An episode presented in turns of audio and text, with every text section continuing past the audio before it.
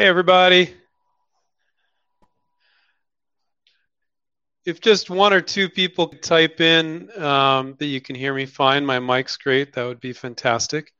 Um, my name is Andrew Krauss. I co founded InventRight with Stephen Key over 20 years ago. And we've been coaching and mentoring inventors for the last 20 years. We've had students in over 65 countries. And what we focus on is licensing, which is selling it's not selling. I don't like to use this. Some of you guys have a question on this already. You're not selling your idea to a company, you're renting or you leasing it. And then they pay a royalty for every unit that they sell. And that's what licensing is. And so if they don't perform, you can take it back. Um, today I'm I decided to wear my headset. Hopefully I give you guys better, slightly better sound. I look a little bit geeky, but you get better sound, so that's what you guys care about, right? Getting good good answers and having good sound. So I thought I'd try the headset again today. Um, okay, so let's get started. We got a whole bunch of questions in here. People are starting to flow in. Uh, type your questions into the chat. Uh, I can't always get to to all of them. Somebody suggested, I forget who it was, that I think it was in the comments of one of the YouTube uh, live shows after the fact that I should copy all the questions and then answer those questions first the next time. And I don't know if that makes sense. I'd rather answer the questions for the people that are on and listening right then. Um, maybe it's because that person didn't get their question answered. I, I, can possibly answer them all, but I'll try to answer as many as I can. Um, the price is right. I'm doing it for free. Uh, we started doing this uh, during COVID, and people seem to really appreciate it and uh, you know you guys are really appreciating it so I, am really enjoying doing it. You guys have incredible questions. And like i always say i'm a little bit tired so sorry if i, if I look tired and i look geeky who cares right? As long as andrew has good question answers.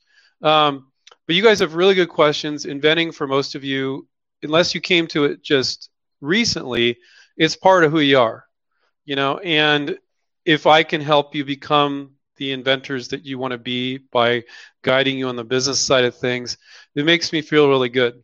Um, when Stephen and I started InventRight 20 years ago, I was running an inventors association, Silicon Valley, and I was doing it just because I loved it, um, not to make money. I was volunteering my time. I was the president of the group, and um, Stephen saw that. He saw how passionate I was about it, and we realized there really wasn't something that really guided people the way they needed to be guided, that people were not having success just with information, that they needed uh, more guidance.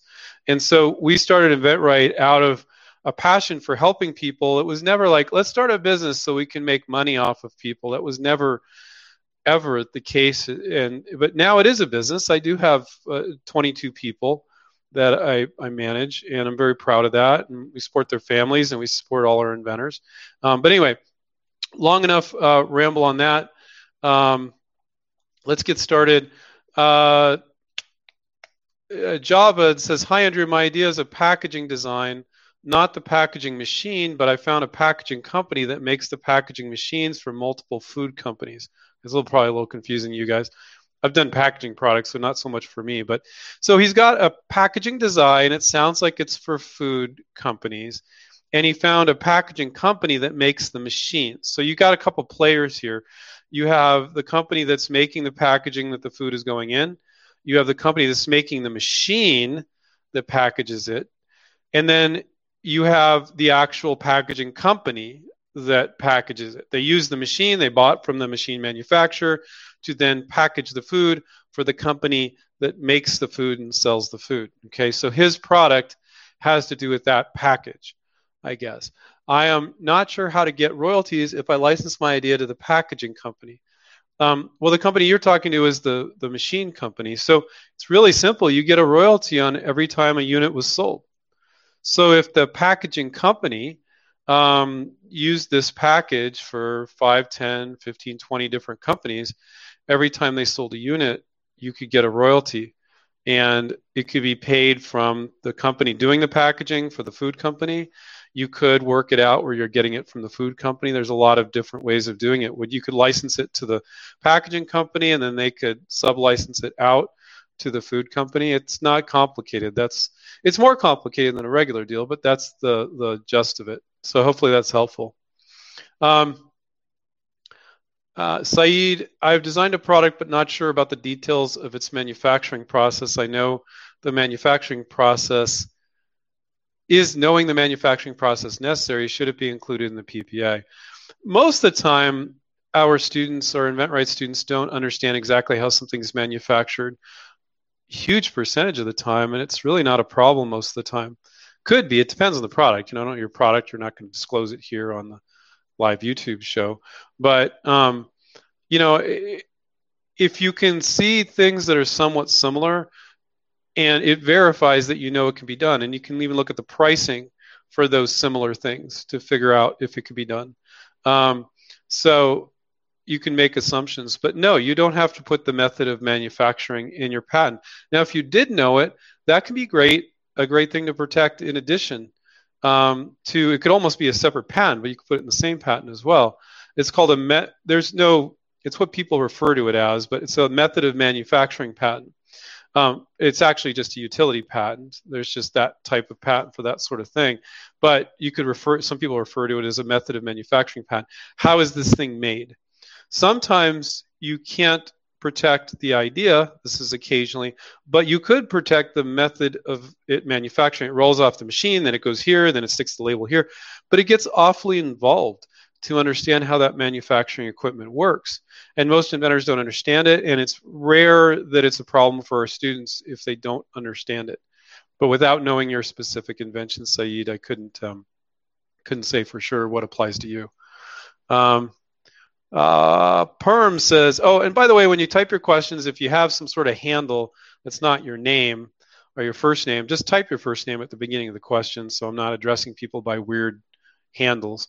Um, I hope everyone's doing well with your ideas and inventions. Yeah, great. Perm, that's great. Uh, thank you for wishing everybody well. Um, uh, another weird handle, Rainflake.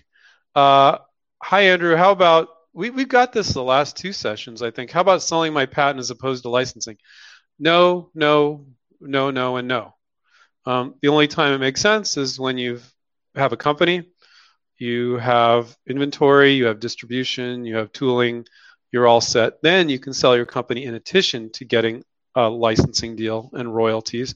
But it doesn't matter how big they are, trying to sell your patents or your product outright is just stupid. You'll never get the amount of money as you would if they pay you over time. And it did, people are like, oh, but this is a really big company. Yeah, but they don't know they don't know for sure themselves if your product's going to be successful. So that's too big of a risk for them to take. Um, you wrote, if my invention functions, the non-retail invention would be revolutionary. And by the way, never use the word revolutionary. You can use it with me. This is a safe space. You can use it in our group here, but never state that to a company. It's a green rookie inventor move. Revolutionary, nothing like it. Never ever use those words.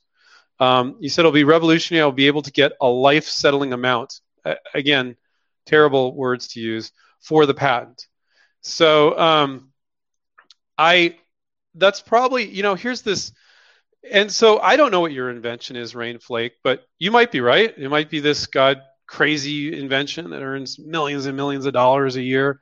I don't know, but most inventions aren't gonna aren't gonna earn that kind of money.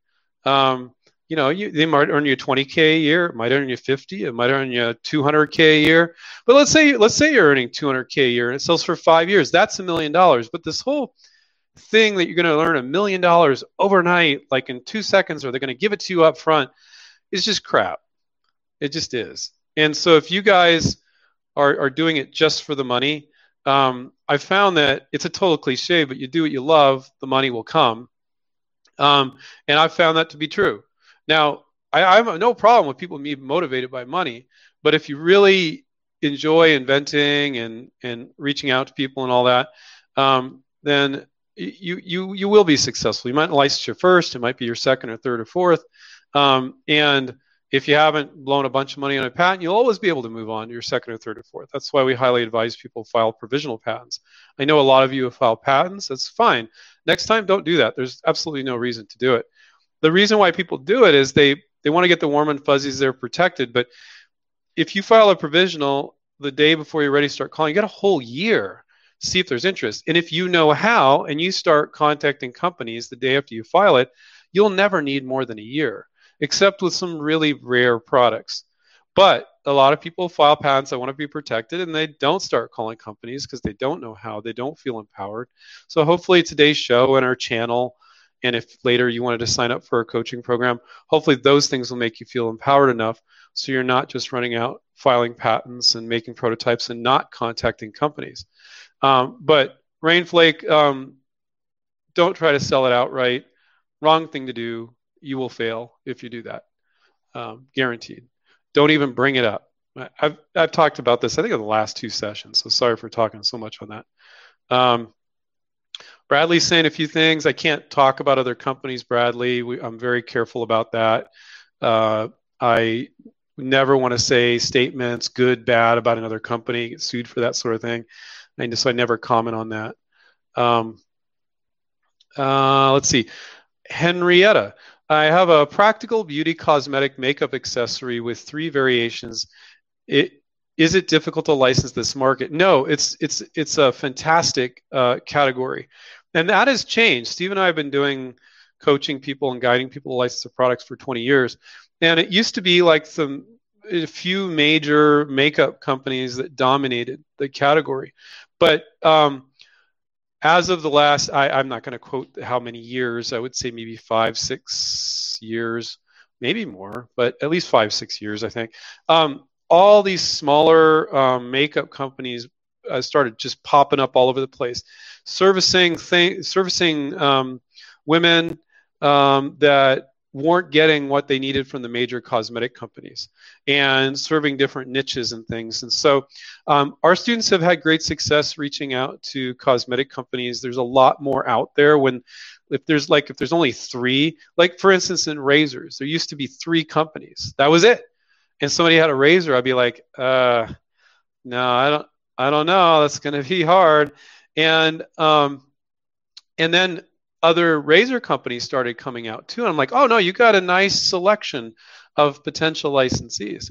But um, and the makeup market is the same. It's changed, and so great, great market. I love it. So I wouldn't, I wouldn't say it's a, it's a tough, a bad market to get into at all.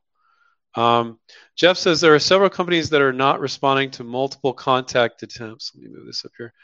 Uh, LinkedIn, email, phone call. Yeah, that's normal. I mean, if you have 30 companies for a percentage of them to be hard to reach, very normal.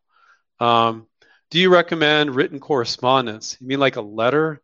No, I, would say that's a pretty much a waste of time these days. Yeah, send a fax. You know, we've been doing this so long. There was a time where we said, send a fax and get their attention. They're not used to getting a fax. 20 years ago, we were saying that. Not anymore.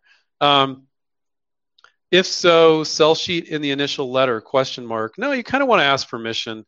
Um, you need to reach out to different people on LinkedIn, is what I would do, different people within the company.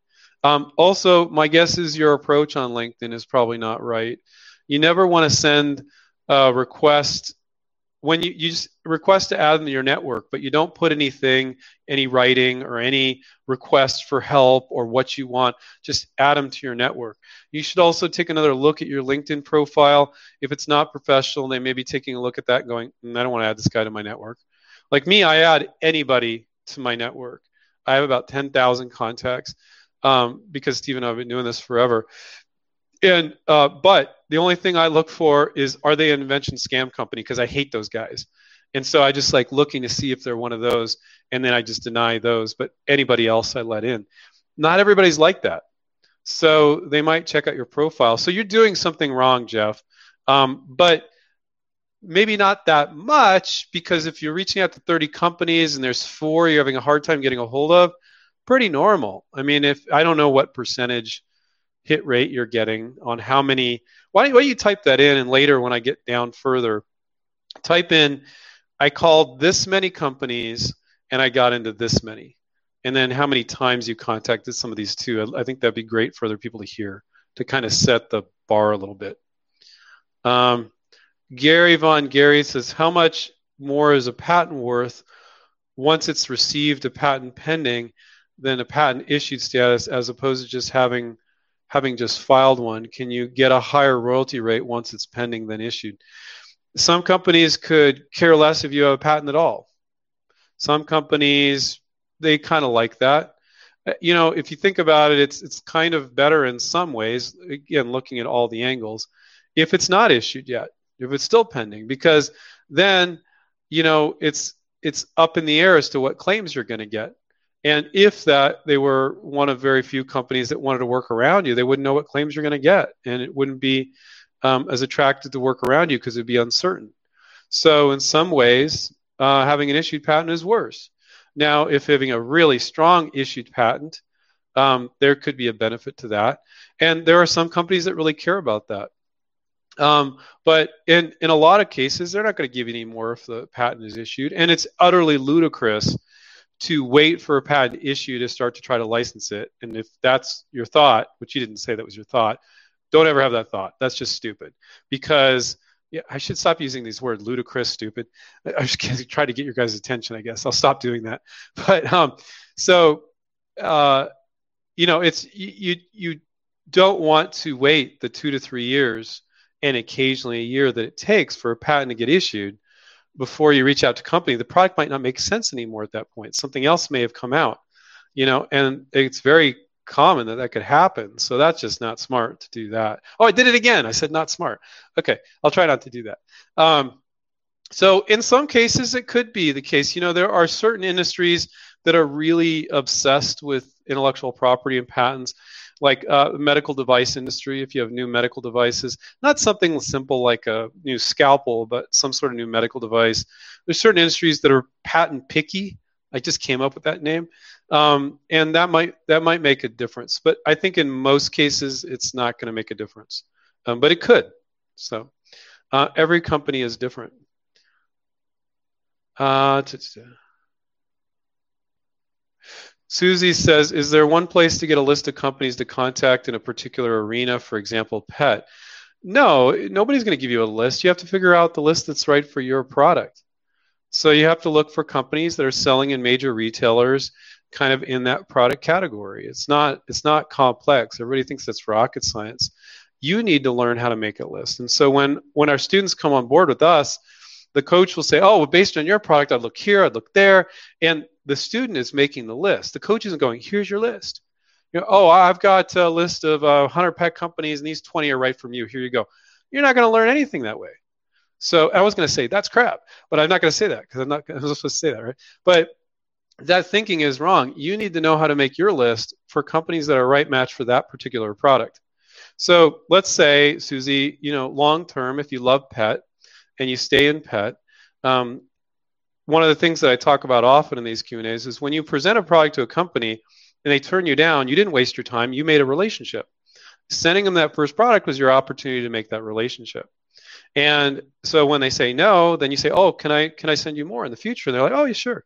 You know, and so let's say you did that, Susie, and you had 40 companies that you'd contact in the past with other products. You would still want to look at each one of their product lines currently to see which companies out of those 40 that you know, maybe 15 are right for this new product.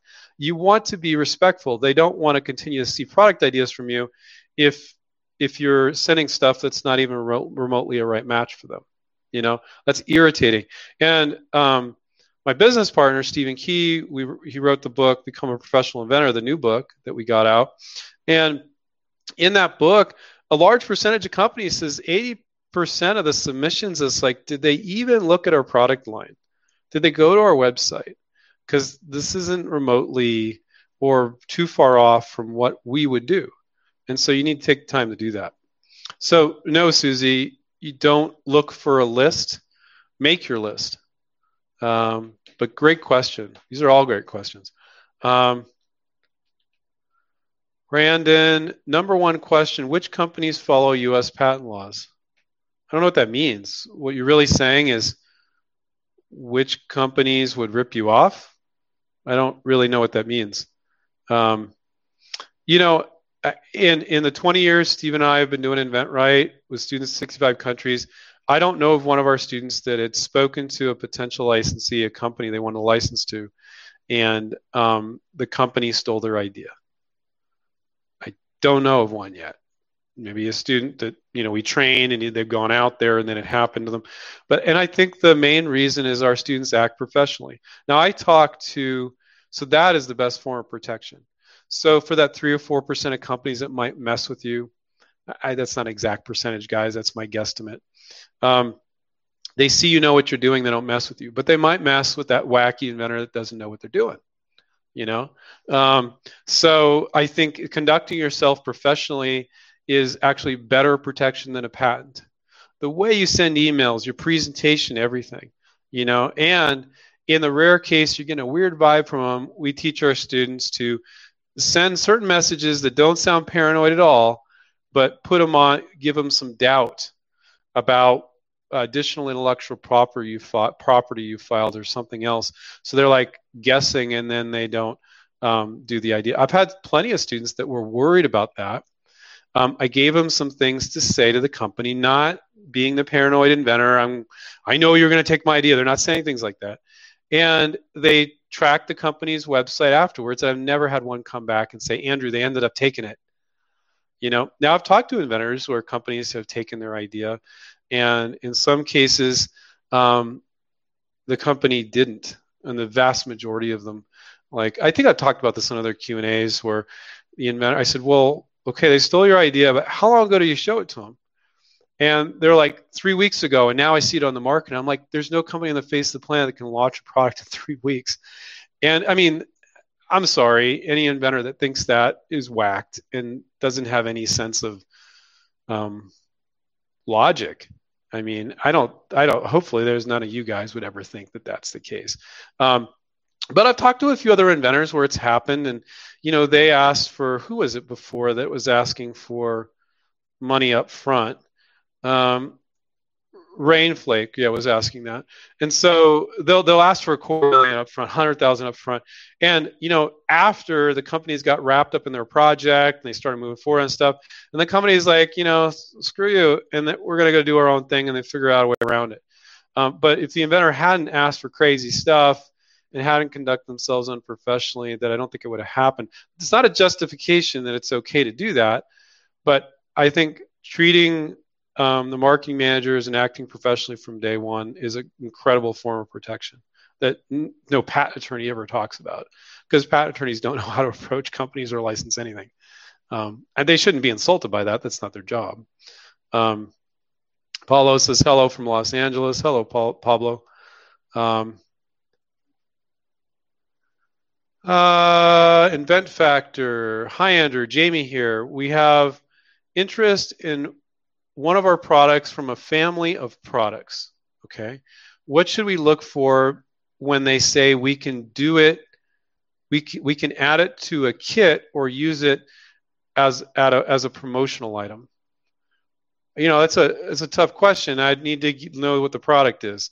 Um, that sounds great. The fact that the great thing is they're asking about what what we want to do this with it. So what you should say is great. You know, um, here are my ideas for making it a kit or it being a promotional item if that's what they want to do. Where do you want to place it? What do you want to do?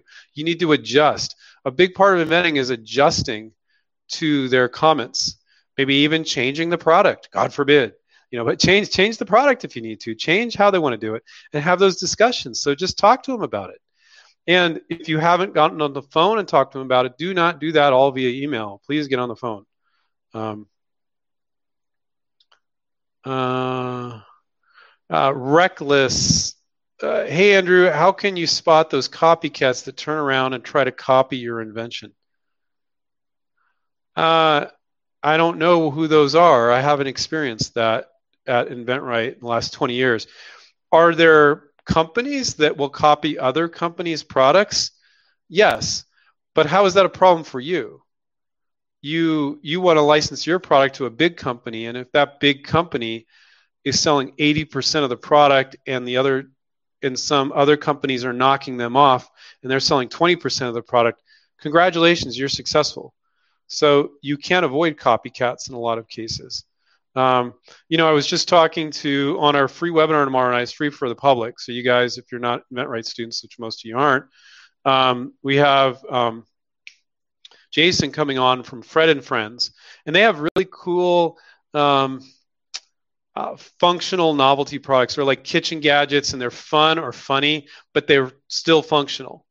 And um, and and uh, you know he was talking about the problem in that area of getting knocked off, and they've gotten knocked off. But people recognize the difference between the knockoffs and the originals, and, and, yeah, some people buy the knockoffs. And your company that you license to, if they're selling 80% because it's popular, 20% are knocking off, they might bother to send cease and desist letters and stuff, and they might stop some of them, might not stop all of them, but you know this perception that you get a patent you protect protect it all around the world and nobody's going to do anything similar that's that's just not true even if you're a giant company.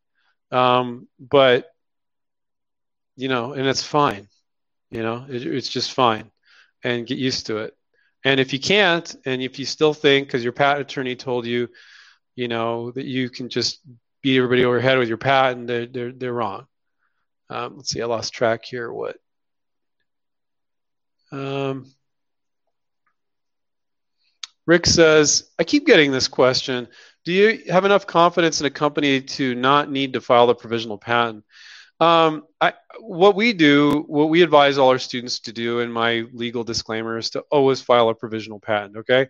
Um, but I've known inventors that, you know, once you, if you're just going to show it to one or two companies you already know first, um, and you know them and you've submitted them other products and you have a good relationship with them, I think you could do that. I'm not telling you to do that officially i'm saying seek the services of an attorney but you could do that.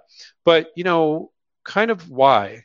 A provisional is $70 why wouldn't you file it? Um, but if you're very prolific inventor rick i could see scenarios with companies you already know or you you could do that. I'm not advising you to do that but you could do that. Um, sometimes people work are very prolific and yeah if you if you did 10 products in a month and 10 times 70 that's 700 bucks you know it's more about the time it takes you to write it. So if you're very very prolific i could see it making sense in certain categories. Um, brandon says some companies in the us are chinese. Yeah some companies not many still. I'm seeing a lot more selling on amazon but they're not companies with brands so much. They're just schlock and whatever and quite often knocking off something else and making it cheap or what have you. Um, but there are legitimate Chinese companies in the U.S. I think I've mentioned this on some of the other um, live streams. We had a, a student of ours licensed to a Chinese, Israeli guy, licensed to a Chinese toilet company that was already had distribution of their toilets in Walmart. Fine, they have. So the the litmus test is if you're not going to call a Chinese company and license to them. But if they are have distribution in the US, there's no difference between them and a US company because they have distribution in the US in the stores. But you know, historically, you know, Chinese manufacturers were contract manufacturers. They manufacture for US companies, you know, and you license the US company. But you're starting to see more and more. Again, I had a, a French Canadian, and he was living in the Yukon. There's a lot of geography here, huh? And uh, he licensed to a Chinese company that did camping products. And very odd, he licensed a whole line of camping products for like, what else you have? What else you have? What else you have? I was a little concerned at first. And then like, we want to license it all. And they did. And he had no problems with that. Um, but you're not going to like look go to Alibaba and look up contract manufacturers. You license to companies that have distribution in the stores you want to be in, not that can just make it. Okay that's the, the the test. You don't just want somebody. Oh, we have a manufacturing facility. What, where do you have distribution? They're like, uh, but if it's just, let's say it's the toilet company, and they're like, oh no, we got product at Home Depot and Lowe's and Walmart. It's like, okay, great.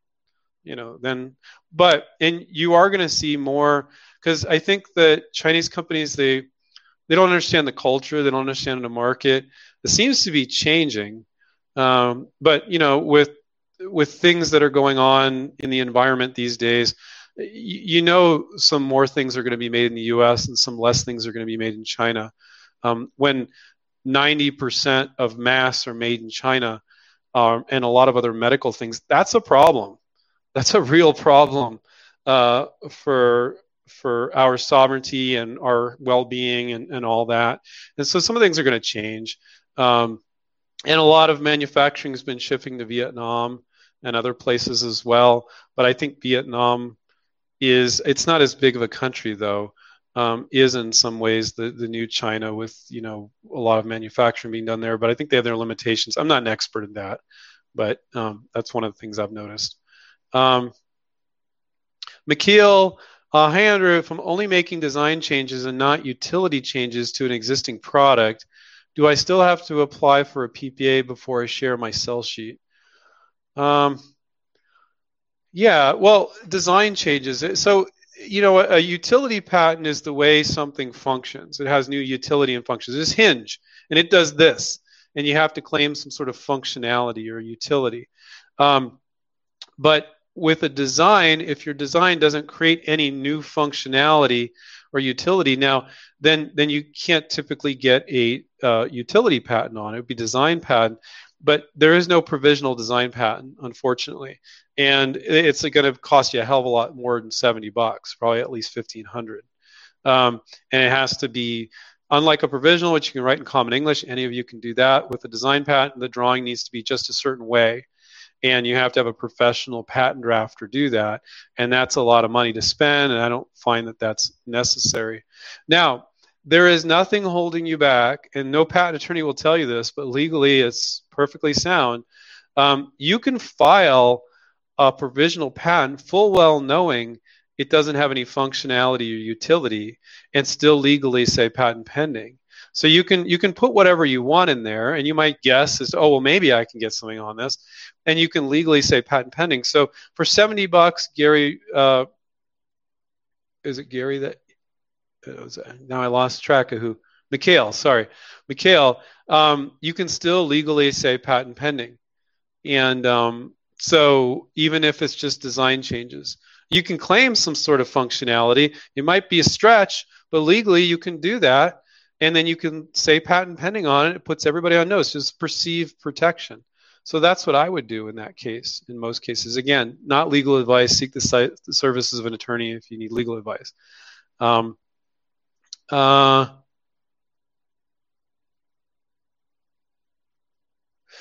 okay, so Gary Von Gary says, how much more value towards your invention does a PCT have? What is the best way to maximize your output after investing in a PCT?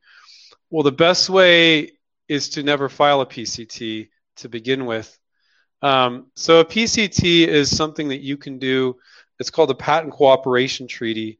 And what you can do is you can file a provisional patent application, and then within that year, you can file a PCT, which preserves your foreign filing rights, and it gives you another 18 months, and then you can file internationally and, and, and spend hundreds of thousands of dollars on patents internationally if you want to.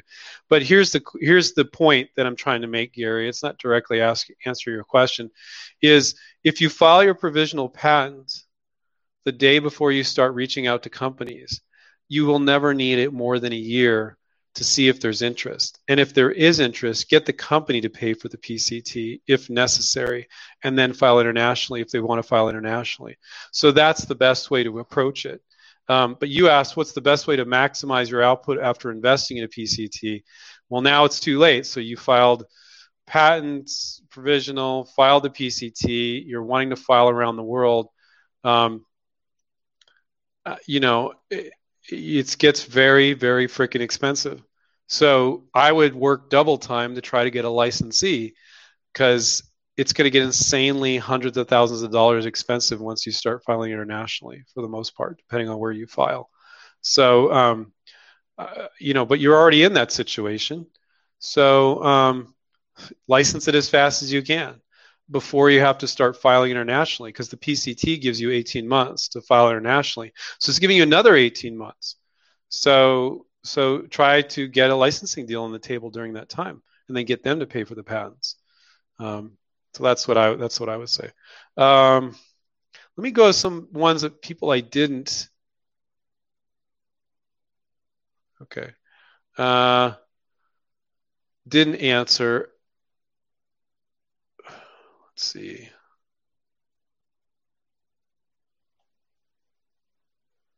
Uh,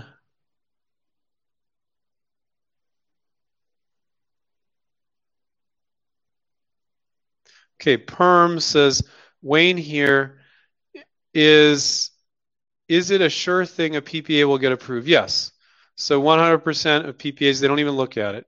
The only reason why a PPA wouldn't get approved is if you didn't fill it out right. You didn't put your address, you didn't pay the fee. Um, what you put in the PPA, you could scribble on it with crayon and they would accept it. Okay. Um, so there is no mistake to make there except for not filling out the forms correctly, not what you submit as your PPA.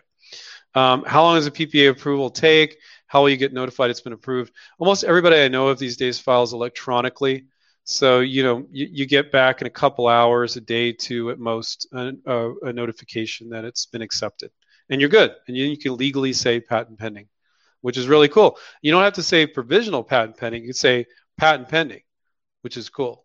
So for those of you that are new, you thought you might like that. Um,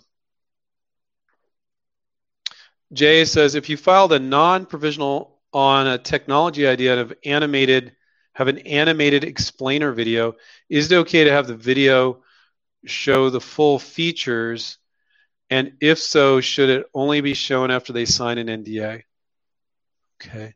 Is it okay to have the video show the full features? Um, why not? Okay. All right. So what, what he's kind of asking is, uh, uh, should I hide some part of my invention so they can't figure it out and knock me off? And my answer is show them whatever is required to sell the product. So never hold back on understanding of the invention. It's like this looks interesting, but I'm a little confused. You don't want them to you don't want them to react that way. You want them to feel like, oh yeah, I get it. If my customers saw this, they would want to buy it. So don't hold back on anything that helps them understand the product. Now, if there's complex inner workings of it, you know, if you were sh- showing that video to a consumer, you wouldn't get them all wrapped up in that anyway. So it's fine to, to hide that, you know? Um, so always show whatever you need to. And the answer is it's not about NDAs, it's about PPAs, you want to file a provisional patent application. And if you ask every company you approach to sign an NDA, many won't. They will sign, they will be happy with you signing theirs, but most won't sign yours up front. And you probably got some advice from an attorney there. But again, don't do anything without getting advice from an attorney. Um, you know, this perception that all these companies need to sign some messed up NDA that your attorney gave you that's going to freak them out um, is advice from an attorney. Um, so, you know, a lot of times they'll, you know, they'll want you to sign their NDA. And you think about it. Let's say they get, let's say they get a fair amount of ideas, they get 100 ideas a month. So they're okay with their NDA because they read it. Their attorney did it. But let's say all 100 inventors had a different NDA and they needed an attorney on there, like almost full time, to read every inventor's NDA to make sure that you didn't write in there that, that you own their company or something crazy like that. It's not practical for them to review every NDA. Now, am I saying that you should never send a company NDA? Absolutely not. You know, they've seen the product, they know what it is, and now they want the inner workings of it or a prototype or something else, and then it may, might make sense to get them to sign an NDA after you talk to them. You're probably like, well, that's ass backwards, Andrew. Don't you want them to get them to sign a non-disclosure agreement before you show them anything? And ideally, yes, but it's not practical with most companies in most situations. You're either signing theirs or you do nothing, and your PPA, your provisional patent application, shows what you you're you're protecting. And see, they don't know what you're protecting or not. So, because they can't see your provisional. So that's great. And so, one of the earlier questions were um, is it stronger to have a patent, an issued patent? Well, in some ways, not, because they can look at it and go, oh, this is weak. We can get around it here, here, and here if it was one of these unscrupulous companies. Of course, I know I mentioned that's very uncommon, but it could happen. But if it's a PPA, they, they can't see it. They have no idea what you protected. Now they got to call you back. They got to communicate with you, and now you've got a fish on the hook. So um, most of our students are perfectly happy filing provisional patent applications. But Jay, you need to consult with your attorney on what to do that do there, and you will feel like you're beating your head up against a brick wall if you insist every company sign your NDA. Um, again, you know when you with the American Invents Act, you know, it's first true inventor to file. So if you filed a provisional patent and then you sent them your idea and then they came out with it, you know, or they filed wanted to file something on their own, they're not the first true inventor and you have the emails and everything you sent to prove that you're the first true inventor of that product. But again, these are the types of things that people ask all the time. And like I said, in 20 years, I don't personally know of an inventor, student of ours, that has presented to a company and then the company knocked them off. Um, we've had some close calls, but it hasn't happened to the best of my knowledge. Um, but it does happen to some inventors out there.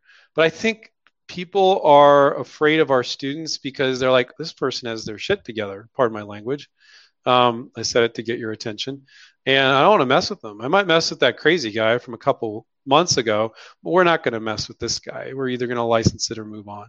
So conducting yourself professionally is the best form of protection over NDAs, patents, anything else. Um, I like saying that stuff because it's you guys aren't thinking it, and it's it's true. Um, Veronica, my idea is unique and novel, but very simple. I worry maybe too simple, but it took me a very long time to get it streamlined and elegant. Do you find licensors respect the effort it takes? Yes, I do find they do. Um, well, not all of them do. I mean, a lot of them are like, yeah, I don't, eh, it's not interested in that. And, but you just need one out of a bunch of companies you approach, Veronica. So, um, you know, not not all. And the marketing manager may see your project number two later, and they're like, oh, that's cool. So I don't know what you mean by respect, but yeah, I, I, don't. I wouldn't worry that your product is too simple ever. If you feel like it would intrigue a consumer to buy it, and if you have the right marketing piece, it, they would show interest, and the, the marketing manager is going to look at it and go, "Oh yeah, if our customers saw this, I think they would be interested." Then you're good. You know, don't worry. It's too simple. I I, I think you're. You, I think some inventors think like, oh, an inventor is somebody like an engineer, and they're creating these tremendously complex, really cool, wow inventions. When some of it's just stupid simple. I mean, my business partner's book, our book, is one simple idea, and there's a reason for that. So, um, I, Veronica, just go for it. You're good. Go for it. Don't worry about getting respect either. I just just want to get the thing licensed, you know. Um, uh, let's see, Christopher. I have good good night. I have I have uh, maybe English in your first language. Good night. Good night is like goodbye. Um, but yes, it is a good night.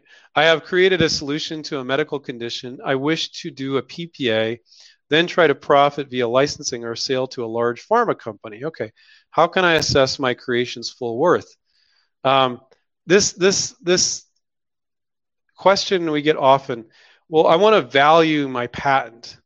You know, it's whatever somebody will pay you for it. So, you know, how you can assess the worth is when you get interest from a company. So again, the, the three things, I always talk about this, is the royalty rate, the price of the product, and the volume being sold. So let's say it's a 5% royalty, the price is $30, and they're going to sell 200,000 units a year. You can do the math. So you have to figure out how much they can sell, at what price, at what royalty rate, and that's your value. And then you go, oh, well, maybe they could sell it for eight years, and you, you, you figure that out. So you can run those numbers, Christopher, if that gets you excited you know, on that on that volume. Um, you know, and by the way, the royalty rate is on the wholesale price. That's the price they sell to the retailer for. So in pharma, that might work that way. But um, uh, solution to a medical condition. Yeah, you know, you're dealing with FDA stuff and all that. That's going to be a harder product to work on, but you probably already know that. Um, okay. Uh,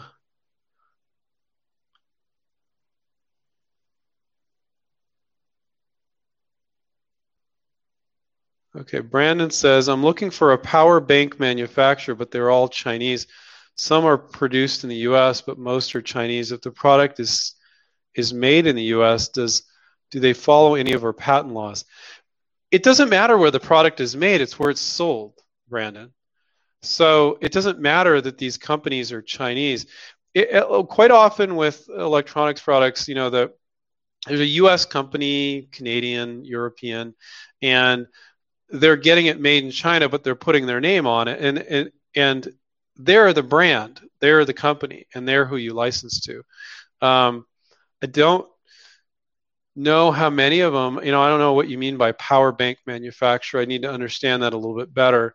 But um, I don't know if it's an industrial or consumer product. But for consumer products, uh, quite often it's it's it's still a U.S. company, even though they're getting it made in China. They're not. The Chinese company isn't selling direct to industry, but it, it, with industry, it's a little bit more common than with consumers, so it could be. But what were your what was your question here? The product does does they do they follow our patent laws? So there's a theme here, guys. There's a theme, and this theme is I'm afraid of getting ripped off, and you got to knock that off you gotta now. How I said I use the word stupid. I knock it off. I gotta. I can't say that either. Um, but this is the truth. Most inventors rip themselves off, not companies. They rip themselves off out of their own fear. Because if you never show your product to anybody, you ripped yourself off. So, you know, I mean, do these. So, if a Chinese company is selling power bank power banks in the US, they have to abide by US laws to answer your question. Yes, absolutely they do. I don't care if they're in China. So it's, it's where the product is sold, not where it's manufactured. A US patent protects you in the US. A Canadian patent protects you in Canada. An Australian patent protects you in Australia. It's just that simple. It doesn't matter where the company resides. So now, if you're saying, oh, well, they're going to kind of work around me, whatever, and then go ahead and sell it in the market, by not abiding. They would they would have to work around it, right? Um, you know, in some way. So anyway, good good questions, guys. But the the fear is very clear.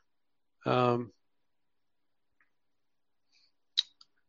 okay, uh, Will says, "Hi, Andrew. I had a vision of creating my product, doing a Kickstarter." The whole nine yards. After talking with my partner who has been in the industry for a long time, he thinks licensing is the path.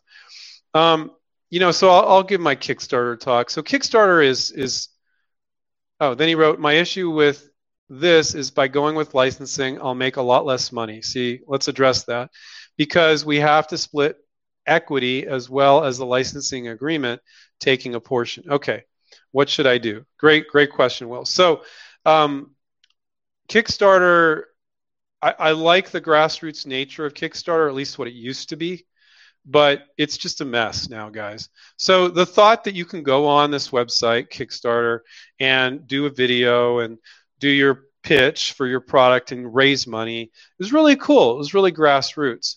Um, but these days, what it is is you know you most people need to spend at least 20k just to promote on kickstarter these days unless you have a massive social network you know you're just going to be lost in a sea of other people doing kickstarter um, so it's not what it used to be there. Another thing is if your if your campaign's successful quite often there's somebody knocking you off on amazon before you you even get going. Whereas when you license to a big company they push it out there hard and fast in a big way and you're the first ones out there. So i've seen instances of people going on kickstarter and before their campaign's even done somebody else is selling on amazon not kidding. So, and that is rampant. People are all over Kickstarter stealing ideas like you wouldn't believe. Um, now, but those aren't even the two biggest problems. The biggest problem is people fail miserably on Kickstarter to raise the money. That's the first problem. And then the second problem is when they raise the money, they fail to be able to manufacture it and deliver it because it's very hard to manufacture a product yourself and you don't have experience to deliver it. So, like my our IT guy, James, he, he used to tell me, Oh, I got this thing on Kickstarter. I'm like, Oh, that's cool. And then I check in with him like six months, a year, two years later. Did you get that? Oh, no, they haven't delivered it yet. And I'm like, How has it been? Two years? Are you kidding me? So they fail to raise the money because they don't know how to do a proper social media campaign. They fail um, to to deliver if they did raise enough money. And then when they when they do deliver, it's like, what do you do now? Okay, so I delivered five thousand units do you think Bed Bath and Beyond or Walmart's going to go, oh my God, you sold 5,000 units? They could care less. So now you're still in that same place. You're a one product, one SKU company with no distribution, and big retailers don't want to give you shelf space.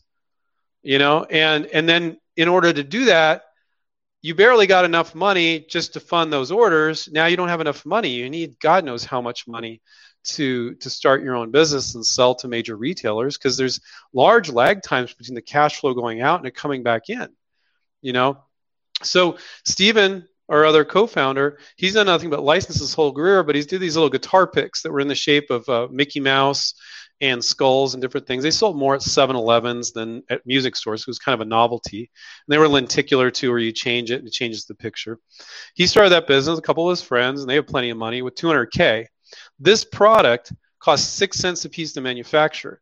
They didn't have enough money with 200K once they started getting orders on a six cent product. It's crazy how much money it takes to start your own business. And then retailers don't like one SKU, one product companies. They just don't like you.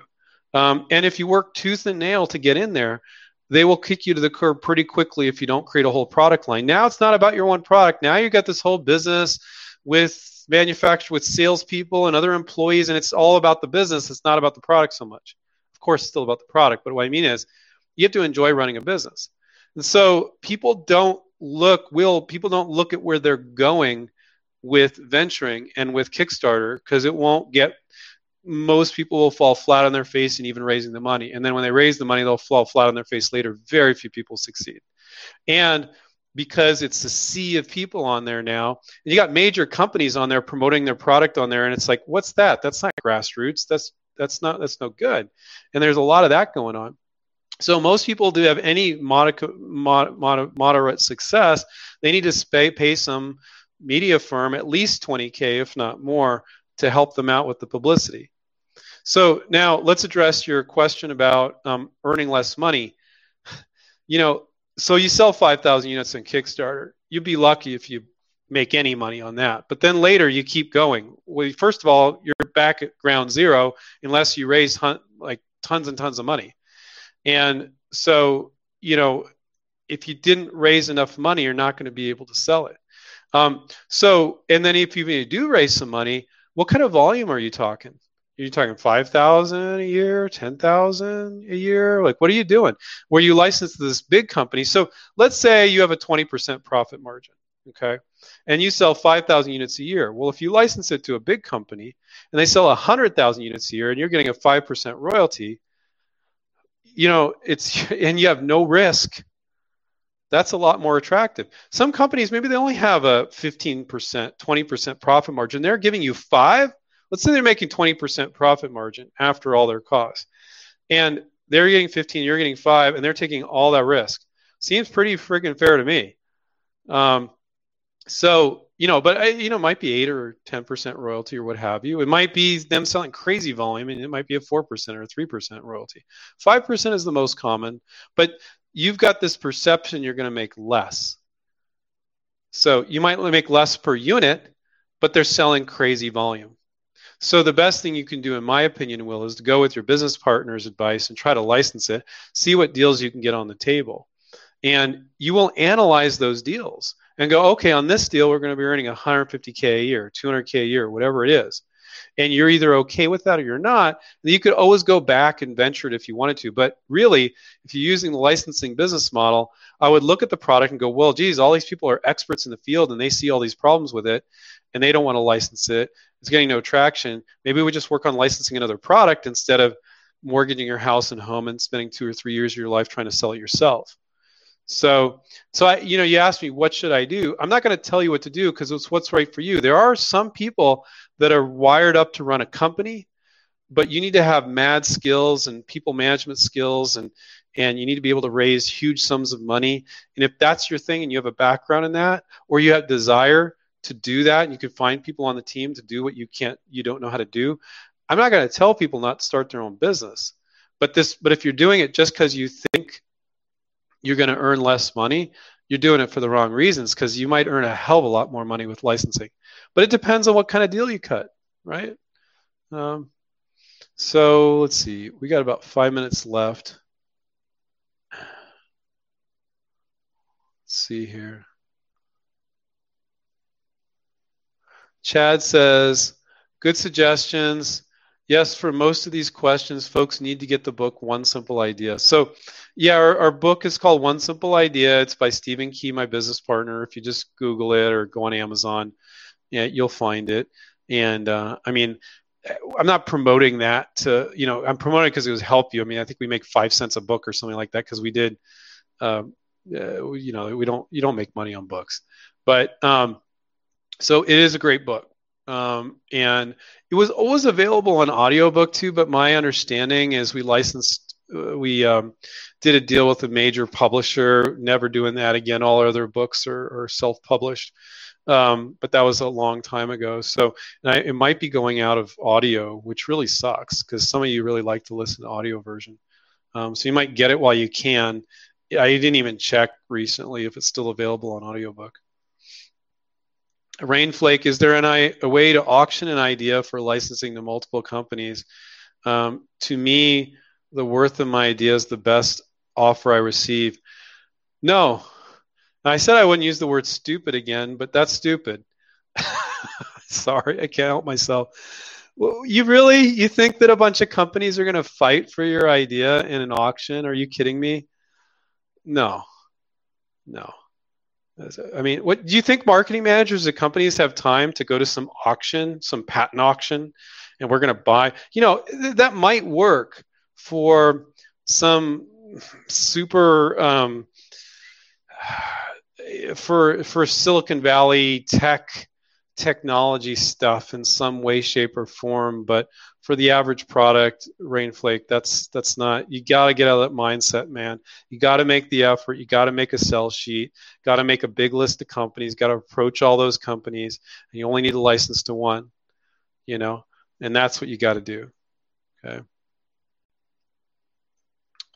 Uh, let's see.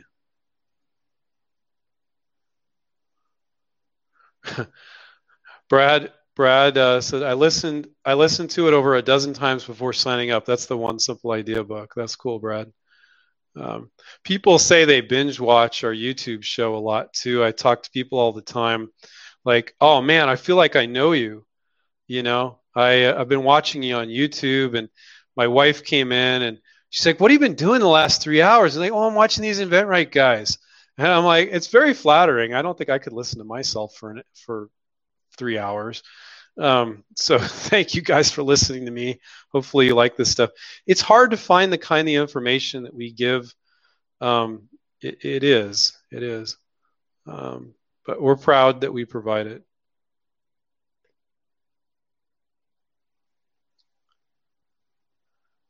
Uh, so uh, Julie says, Hi, Andrew. Thank you for another full hour of Q&A looking for success stories. What is the most popular product InventRight helped launch or the product that was most fun, fun launch? You know, I that's a good question. You know, I, I lose track of it. I, I, you know, when when we have a student that licenses a product, the coach will send an email to everybody in the company saying my student licensed a product, and everybody's like, yeah, and it's like this email chain goes on for the entire day. It's really cool. Um, but I, I just I don't I don't really look back a lot. I don't I haven't gone back and looked at all the success stories. We got them coming out all the time. Um, you know, and your, your question was what is the most popular product? I don't know what you mean by popular. You know, we we don't pry with students and go, "How much did you earn?" "Oh, you earned a million dollars over 5 years?" Oh, "Okay, we're going to make this giant check and we're going to take a picture of you with this giant check and we're going to say you could be like this InventRight student you know we don't do crap like that because i i think that's crap. It's it's get rich quick crap. And and um, i think that a, a lot of inventors fall for get rich quick. They don't use those types of approaches but invention scam promotion companies they don't want to steal your idea they just want your money. Um, there's endless lists of these invention promotion companies. Oh you don't have to do anything. We'll do it all for you and they always ask you for 10 or 12 grand and nothing ever happens. Um, so I think that there's a ton of those companies, and and they are selling get rich quick, and we we aren't. So mo- I don't know what the most popular product would be, um, you know, uh, or the product that was most fun at launch. Wow. You know, if I I have to go back on if you go to our testimonials page, there's a bunch of them on there. There's a lot that aren't on there too. I'd have to go back there I'd really, I, w- I want to say that on the next live stream that I'll go look at, then I'll come back, but I'm probably going to forget to do it, to be honest with you, because I manage like 22 people. So, and I'm very busy. But that's a really good question. The most fun. I don't know. I need to think on that. I think it's a great question, though. Um, you know, and you know what's reminding me of? I, I need to spend some time. I need to go back. I just like to look forward. I don't like to look back. And although I think looking back at that and just being proud of what we have done as a company and what our students have done, I should look at all those products. You know, I was kind of doing that a little bit today because we were looking for um, speakers for our series, and I was looking at all the companies that our students have licensed to. And so um, I, am doing that anyway. I just started doing that today, Julie. So I'm going to take a closer look at that. I'm going to see if I can come back and and share that story. I can't promise I'll do it on the next live stream, but share a story or two. I guess I I didn't actively think about doing that because I'm not into doing a sales pitch and saying you know buy our program or buy an, and and if I just listed an endless list of success stories, but I will try to pick which one was uh, pick a couple to talk about. I think that's a great thing. Sorry to ramble on that, guys. Um, Retro says he has the audiobook too. Yeah, get it while it's still there. That's not a sales pitch, guys. I just I hear that McGraw Hill is going to cut because they're in a fight with Amazon or something. Um, they're going to cut our audiobook, so you can only get it written. Um, our book is in a lot of languages. One simple idea. It's in Portuguese, but it's not in freaking Spanish. I'm like, what the hell's going on with that? And it's in a ton of other languages too. Um, so let's see was it? Oh 612 i think i got to wrap it up. I got something i promised my wife i would do so i better help her out there. So um, blue raspberries thanks again so much for doing this. Um, uh, brad says know that listening to you um, banter and rapid fire stories true tr- truths is informative and entertaining uh, in my opinion. Thank you brad. That's nice. Um, Let's see. Uh, Veronica says, so glad to have found you guys. Thanks again. Thank you, Veronica. Um, Philip says, uh, also, this is the biggest live chat yet.